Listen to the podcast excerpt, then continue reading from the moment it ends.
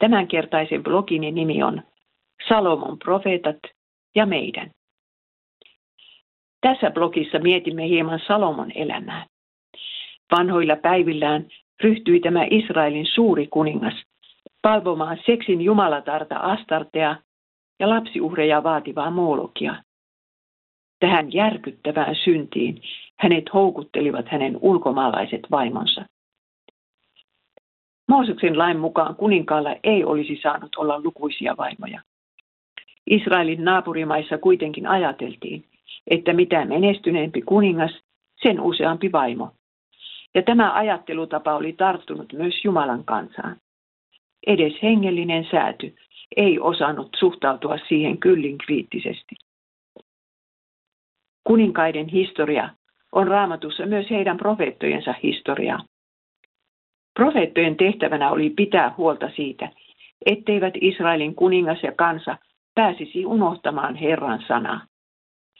Salomon hallituskaudella toimi montakin profeettaa ja temppelin ylipappia.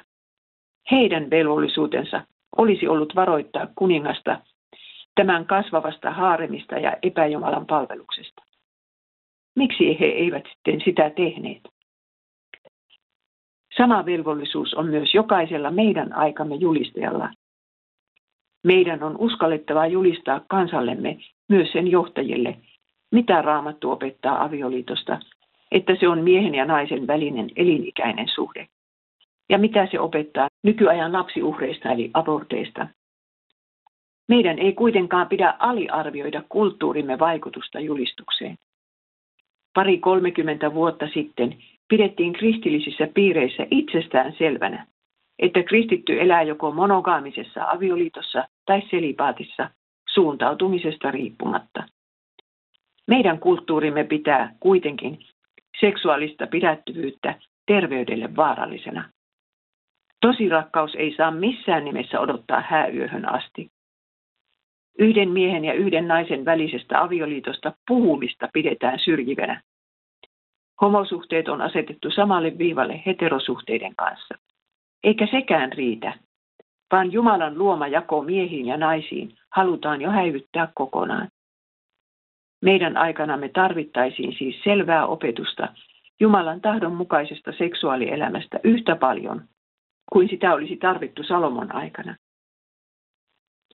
Koska Salomo ei tunnustanut elämäntapansa synniksi uhrialttarin ääressä, muuttui Jumalan kallis armo hänelle vähitellen halvaksi armoksi.